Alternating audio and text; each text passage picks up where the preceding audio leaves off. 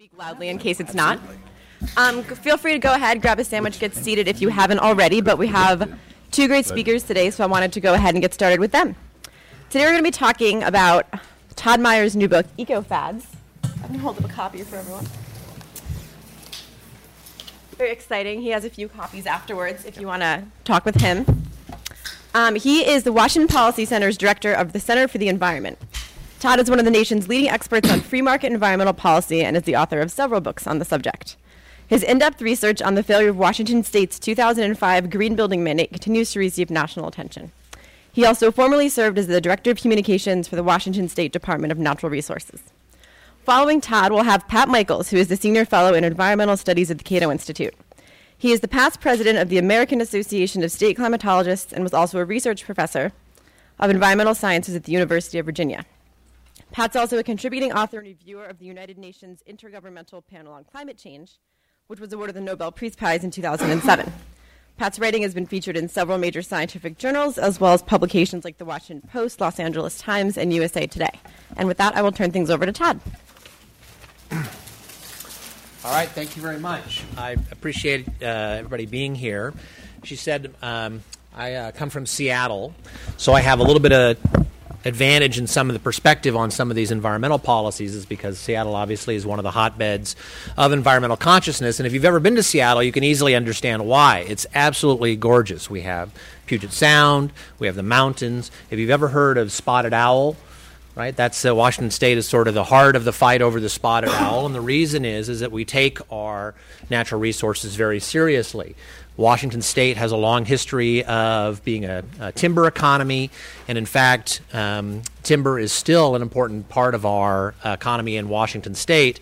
Um, and at the same time, um, so too are hiking and recreation and all these things. And the question in Washington State, for that reason, in many ways, is sort of ground zero for a lot of these initial fights because it's where people have long recognized the value of natural resources uh, as an economic driver, but they also recognize the value of natural resources in looking out their window and going out and being part of nature and sailing and hiking and hunting and fishing and all of those sorts of things. And so I've tried to take the experience that I had in working at the Department of Natural Resources and some of the things that we have seen in Washington State before the rest of the country and try to learn why it is that we're making the decisions that we make. Because so often what we see are that uh, despite our best intentions to do what's good for the environment, we end up going off track and wasting a lot of money, wasting time on policies that don't work. And then when we recognize that they don't work, in fact, instead of changing them, we cling on to them more, uh, uh, even harder. And, and I tried to figure out why this was for a long time.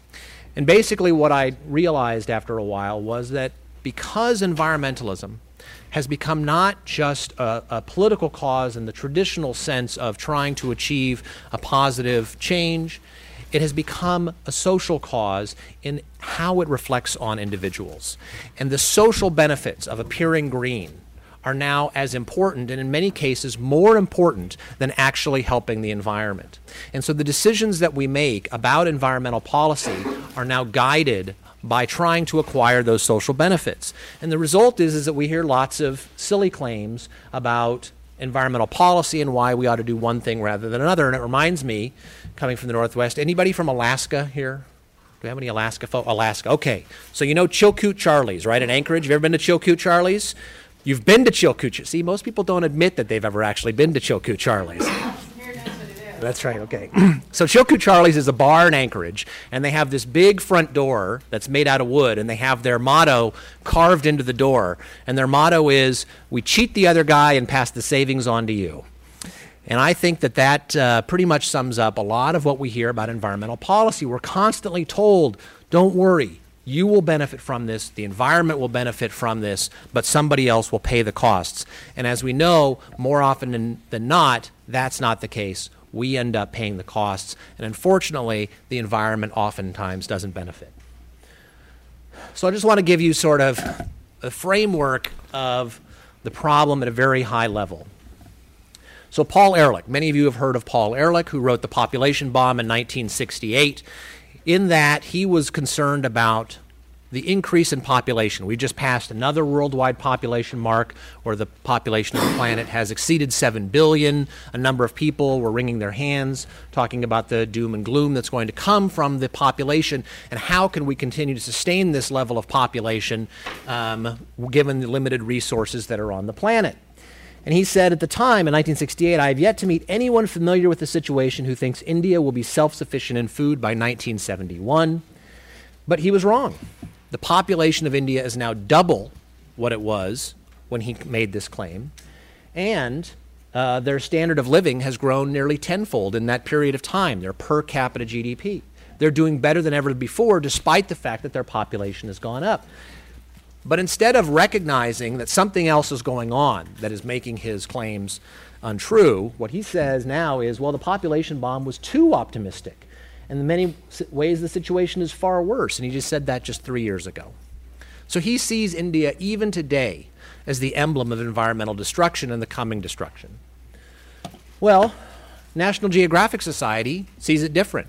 In 2008, at the same time that um, Paul Ehrlich was saying that it's even worse than ever before, in their ranking of the greenest industrialized countries in the world, National Geographic ranked India at the top. And what they said was that the cold water bath that many Indians have because there's no electricity, the matka they use because they can't afford a fridge, and the long walk they take to work and back because private transport is expensive and, and, public, and transport is shoddy are the reasons that they are the most environmentally friendly denizens of planet Earth. So, what's going on here? Two environmentalists look at the same country and come up with the exact opposite conclusion. Paul Ehrlich says India is the example that we ought to fear, and National Geographic says they are the example that we ought to emulate. And the problem is that they are both starting with a conclusion about what the science says and about what's important, and then applying it without ever actually looking at what's on the ground. The ideology and the approach and the concern is more important than the evidence that they actually see on the ground. Their judgments are not based on science. Air and water quality is actually better in New York than Mumbai. So, in some cases, when you say that India is the best, greenest planet on the earth, they're not looking at some of the traditional sources of, of uh, environmental quality, like air and water quality. And Bjorn Lomborg has noted that uh, the litany of environmental claims is really exaggerated that the things that we're worried about simply haven't come to pass. For instance, in the Northern Hemisphere, forestry, coming from Washington State, which is something of interest to me, the amount of forest land is actually expanding, not declining. It's not true in the Southern Hemisphere, but it's true in the Northern Hemisphere. And the Northern Hemisphere, ironically, is where you see the largest expansion of economies. So something else is playing a role. Rather than looking at the data and then making the judgments, something else is going on and that's trendy environmentalism. It is important to understand that I'm not arguing that environmentalism is not a fad. But if my environmentalism is not a fad, we shouldn't treat it sort of like an impulse buy at the checkout counter. We should treat it seriously. And if we don't treat it seriously, if we don't see if what we're doing actually helps, if we're not double checking our work and changing when we need to, then it shows that we're treating it like a fad and not like something serious. In fact, what we find is, is that being green is very important to how people make their decisions about public policy. So I, this, I have this book, this is my new book, and so I'm obliged to read from it a little bit. Um, I have about 15 that I've brought with me, so if you're interested, grab one when you get out of here. If you are too slow, um, just give me your name and I'd be happy to send one to you. But let me just talk a little bit about what we found about the role that being trendy plays in environmental policy. So, two researchers last year from the University of Toronto did a study where they looked at how important it was to be perceived as green and the, and the impact on people's decision making. And they created two groups of students. One group was given $25 to purchase from a conventional store that had mostly non green products. The other group was given the same amount of money to allocate for purchases at a store selling primarily green products. After making their selections, the students were put through additional experiments they were told were unrelated. These experiments tested both their altruism and the effect that buying green had on the students, and the impact they found was significant. while merely exposing students to green products increased their level of altruism in subsequent experiments, actually buying green products reduced their altruism significantly. The researchers concluded that people in the experiment were more likely to, quote, cheat and steal after purchasing green products than after purchasing conventional products. Having committed an act they considered altruistic, like helping the planet, the participants had the moral license to cheat a bit elsewhere. The students seemed to reason, after all, buying these products has already proven that I'm a good person, so if I cut corners elsewhere, I'm still doing good for the planet. Ironically, being green had become a selfish act. Now, I don't tell this story and talk about this it, to say don't buy green products. In fact, I think one of the greatest things about the prosperity that we have in a free market economy is that it allows us the disposable income to choose the values, right? We can buy more than just the product, we can buy the values associated with that. And I actually think that that's a very positive benefit of the free market prosperity that we have. But we also have to recognize the emotional element of making those decisions. And if we ignore or pretend that there is not a strong emotional element to how we make decisions, both in terms of the products we buy and the policies we make, we are misleading ourselves about what our true motivations might possibly be. And in fact, what, this can be pretty significant. There was a study earlier this year from a couple of economists looking at people who buy a Prius as opposed to other hybrid vehicles that have a similar gas mileage, similar size, similar elements, very similar cars. But the one thing you know about a Prius is, is you can always identify it, right? It has a very unique shape. And what they found was is that in Colorado, people were willing to pay thousands of dollars more for a Prius as opposed to an essentially equivalent hybrid because the Prius had that look. What they were buying was the image. In fact, there's a in a parking lot uh, where I used to park in Seattle, there was a, a Prius that had a, a, vanity license plate that said "High Bred," B R E D. Right? I mean, it wasn't. They weren't just doing good for the planet. They were showing that they were blue blood. Right? Green is sort of the new blue blood. That was how important it was to them to show off, and that image was what was what was important. So what happens is is that this causes us to make poor decisions when it comes to what we actually do because what we emphasize is the image rather than the results. So, in Washington state, we happen to have the nation's greenest prison, and they put solar panels on it for a cost of about $880,000. I calculated the cost of carbon emissions using the price of the European carbon market, which is about $20 per ton. Over the life of those solar panels, they will reduce about $6,700 worth of carbon emissions. Okay? If you use California's estimate of $30, then you can add 50% to that. But they paid $880,000 to get $6,700 worth of environmental benefit. Does that make sense? Does not make sense. Okay? Uh, in Washington state, we also happen to have uh, what many other states have, which is requirements to build buildings to green building standards. We've looked at them. We found that, in fact, in virtually every school district where there are green schools, the green schools use more energy per square foot than the non-green schools. And I can, if you have questions about that, I can talk about why that is later. But, but we're paying more and we're actually getting less. And a study actually put out by the state found that the payback period for the best schools was about 30 years. The average lifespan of a school is about 20. So these buildings never pay themselves back. Lastly, beating up on solar panels again, McKinsey, um, which does, has done a couple reports on the best strategies for reducing carbon emissions, um, and the NRDC was also a part of this, that uh, uh, commissioned this study. They found that solar panels were one of the worst ways to reduce carbon emissions. And it's kind of hard to see, but if you can see, actually, I'll try to point it out here. Solar PV, photovoltaic solar, is at this end. This is cheapest, this is most expensive. That's solar PV right there. So it's one of the most expensive ways to reduce carbon emissions. And yet, where are most of the subsidies that we, that we give right now, both at the state and federal level? To solar. And the question is why? Because you can point to it right? You can see solar panels on a building or on a house. In fact, if you talk to solar installers, they will often tell you that there are people who have asked to put solar panels on the north side of their house because it faces their neighbors, even though it doesn't face the sun. The uh, GAO put out a report this year highlighting some of the problems with this approach. They, wrote in talking about climate policy and how we make our climate policy, they said the mix of technology, economics, and poly- policy expertise cannot be found completely in one agency or entity. Funding priorities don't represent a consistent approach or rational prioritization. In other words, they're all over the map.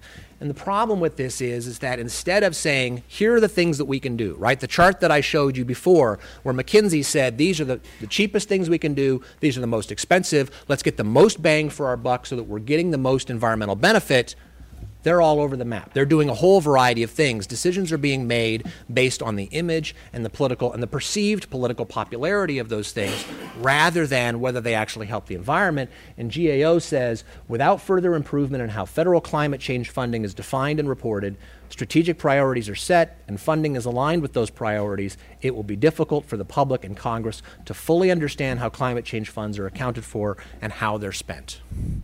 Right? We're spending a lot of money and the GAO says we don't know if we're achieving our goals. The good thing is that there is an alternative.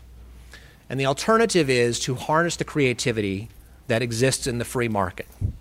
Because actually, we see all the time the free market is doing more with less. Right? Economics is the study of the allocation of scarce resources and environmentalism is a, a born of concern about scarce resources. So those two things should go together very well. And yet, I see a lot of times people don't think, think that those things are at odds when in fact they work together. And let me just give you one example, real quickly, of water bottles. So, water bottles, we, some of you have got plastic water bottles, are sort of um, uh, one of the um, env- environmental community's biggest concerns. And you've seen the ads for like Brita water filters, where they say every year we use enough plastic and plastic water bottles to stretch around the earth this many times. And so there's a concern about landfills, there's concern about use of resources, but the free market has actually provided a, a wide range of options for this. If you're concerned about the use of plastic in landfills, you can buy a Brita water filter. But obviously, that doesn't work all the time. People are still buying bottled water. They either forget to refill it in the, their reusable container in the morning, or they're not anticipating it, or whatever else. They want water at a particular moment in time.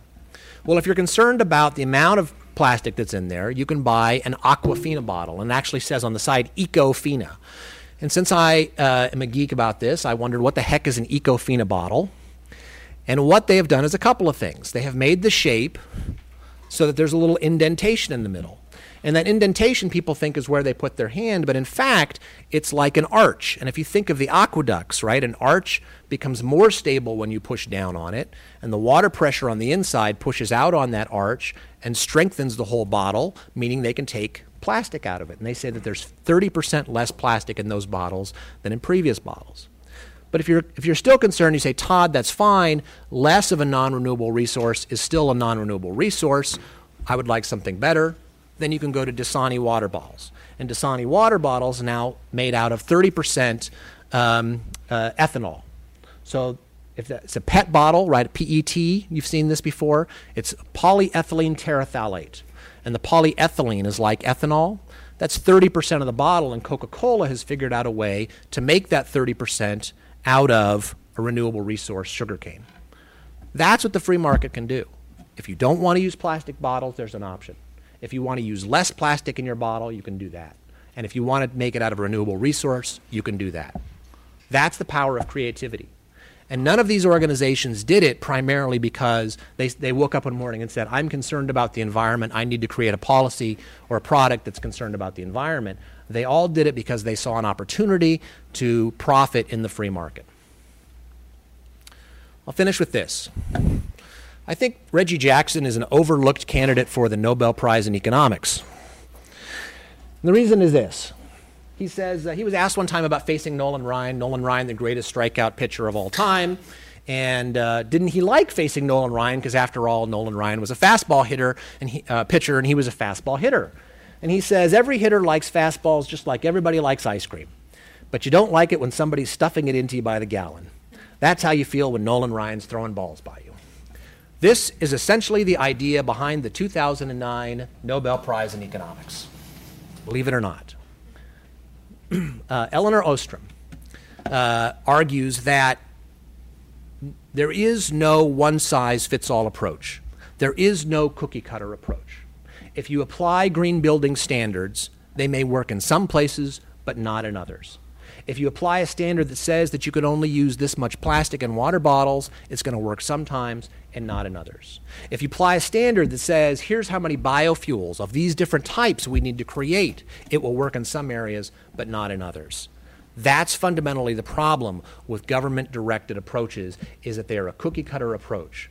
And sometimes you like fastballs and sometimes you don't. And sometimes the green policies work, but sometimes they don't. And when you use the creativity of the free market, giving everybody an option and encouraging them to incur the costs, that's the best way to come up with real environmental solutions. And the problem today is, is that when we make decisions about public policy, we're choosing those trendy environmental ideas. We're posing a one size fits all approach. And ultimately, the result is that we're not seeing the carbon reductions that we wanted. We're focusing on technologies that are the worst at reducing carbon emissions, and we're ignoring lots of opportunities to do more with less, which is at the heart of the of free market. And that's why I think that if we have a fresh start on the environment, a way that harnesses that creativity rather than a top down approach, we can move beyond trendy environmentalism and do what's best for each and every one of us. And each and every one of us can find the ways to do what's best for the environment. Thanks so much.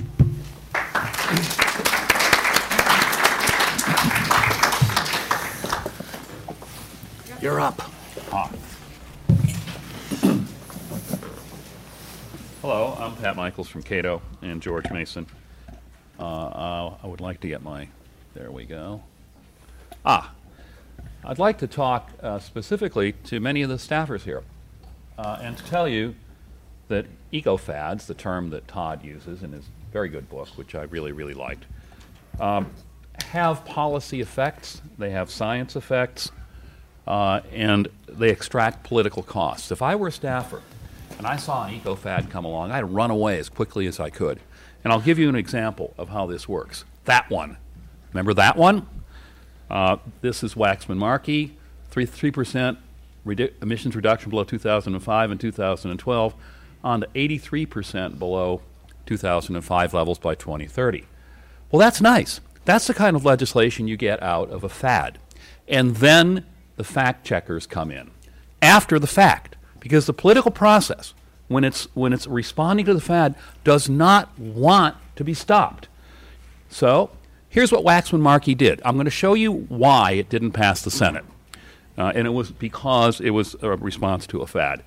Um, these are the emissions allowed in Waxman Markey. Uh, by the time we get on out to 2050, which is 38 years from today, the per capita emissions it would allow would be the per capita emissions of the average American in 1867.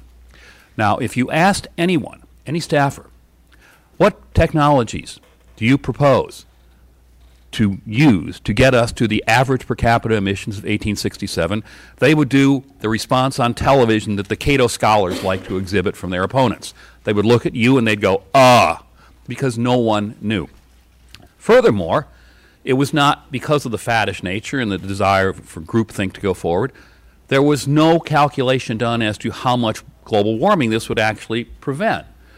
Now, I'm using here the, um, the sensitivity of 2.5 degrees from Wigley's uh, old 1998 model. It's never really been griped about too much. Um, if we did business as usual, we would have a warming rate of about 1.58 degrees C per 50 years. If the U.S. only did Waxman Markey, that drops to 1.54 degrees. This is Waxman Markey at the 83% reduction. Now, suppose every nation of the world that has obligations under the Kyoto Protocol does Waxman Markey and succeeds. Then the warming drops to 1.5 degrees. It's meaningless. So you had something that had an unrealistic goal and a meaningless effect. And guess what happened? Uh, it didn't get much further. Here's the reason that it was meaningless. This, these are China emissions, and these are United States emissions. This is through 2009. And you can see that we are actually back to where we were around 1996. In 1996, the Chinese were at less than half of our emissions. By today, they're at in 2009 they were at 140 percent. I haven't seen the numbers for 2010. I guarantee you, when the 2011s come out, they're going to be at about 160 percent. We become irrelevant, and so what you do has very little effect. And boy, it did have one effect though. Remember this thing? I know. This is the presidential approval index from Rasmussen. Strongly approve minus strongly disapprove. And I know that half you staffers get up and look at this thing before you go to the bathroom in the morning, okay? well, Waxman Markey passed on June 26, 2009. The index is a three day running average. So on June 29, 2009, that was the first day that the Rasmussen Tracking Index had three complete days of Waxman Markey for the people to think about. Where that green line crosses the red line and where the president's approval rating goes negative is June 29th, 19, uh, 2009, the first day that it had the data. And as you can see, it has never been positive for one day since. Oh, it gets worse. Let me bring it closer to home. Let's bring it to the House of Representatives. These are the uh, generic congressional ballots from Rasmussen. Uh, here we are in, in spring of 2009. Here's the first time we get Waxman Markey into it on the 28th of June. It goes, switches from Democrat to Republican. And it has never, ever come back. It was tied for two weeks recently in a virtual tie last week. Now it's again at 5%. Never, ever came back. So as a result, there were, there were prices to be paid for responding to the fad. Let's take a look at this, this district right here, Virginia 05. Perriello voted for cap and trade and for health care. He lost to, uh, to Hurt. He was only an incumbent for one district. Rick Boucher did not vote for health care, but he voted for cap and trade in the coal mining district of southwestern Virginia, a 14 term congressman and a person that no one who had met him would say was an insignificant intellectual figure lost because of cap and trade. Here's the uh, whoops. Here's the uh, the bottom line on what happened. On November 2nd, 2010, in the House, virtually all the close races went to the Republican, and in almost all the cases against a person who voted for cap and trade. In the Senate, virtually all close races, all no, all the close races went to the Democrat. Why? What's the difference? They both voted for health care. They didn't vote for cap and trade. That's the power of getting onto fads before you get your facts straight. And so then the president says on November 3rd, when asked about cap and trade, there's another way to skin that cat, which means to, from the Congress to the EPA. So now the fad is so permeated that despite the legislative failure, despite the electoral failure, we now move it and take it one step removed from the people and bring it into the agencies. Uh, and so what the EPA did is it had an endangerment finding from carbon dioxide on December 7th of 2009. Uh, and according to the Supreme Court decision Mass v. EPA in 2007, if they find endangerment, they have to regulate it to the point of no endangerment. Well, this is uh, the nice thing that was brought to the, to the Copenhagen Climate Conference, uh, where the president had to have something to show for the fad which is now sweeping the world. Uh, he announced on the evening of December 18th, 2009, that the conference was a success. And he said, Oh, sorry, got to go. Hopped into Air Force One, firewalled the engines because they had to beat the snowstorm, and they didn't. This is a picture writ large of what happens when you pay attention to fads failure. They also compromise science. You know, what happens when the fad takes over, nobody is going to speak against it at a hearing, particularly an appropriations hearing. And so what happens is public choice begins to take, take over. Nobody wants to threaten the gravy train. Uh, and we produce documents that are extremely biased. This is what serves as the basis for the EPA's endangerment finding on carbon dioxide. It's a publication called Global Climate Change Impacts in the United States. Watch how fads make you pick one side of the science issue. Watch how bad this becomes. I'm working on this project at Cato as we speak. Uh, this, this, I have a mirror image document that takes all the science that was ignored. Here's the cover of my version of it. You notice down here on the bottom, This is a temperature history from the United States. This is global climate change impacts in the United States. That's the title of it. Here's what they, the Global Climate Change Research Program, did for global climate change impacts in the United States. They showed you the global temperature record, just to mislead you. Uh, anyway, I have found so many things wrong with this. I won't belabor the time too much because I know, know we're going to have a lot of question and answer. That there is more science that was left out of the EPA document than was in it. Their document has 206 or 569 references. My mirror document, which goes through the referee literature and finds all the science that they left out, right now is at 571, and I'm only about halfway done with it. See, fad science does bad things. Uh, so, my conclusion is very simple. Eco-fads extract a substantial political cost. Take a look at Waxman Markey and what it cost, and they, they, they, eco, they promote scientific bias, as in the EPA document, um, and they debase the currency of science. Because when it comes out that you're missing all these references, your endangerment finding is exceedingly flawed. Wow, we've paid a great price for this fad, haven't we? We got legislation that cost a party the control of one House of Congress. We had legislation that couldn't do what it said it would do, and we have compromised science. I think eco-fads are something that we really need to pay attention to as we go forward in the political life of this nation.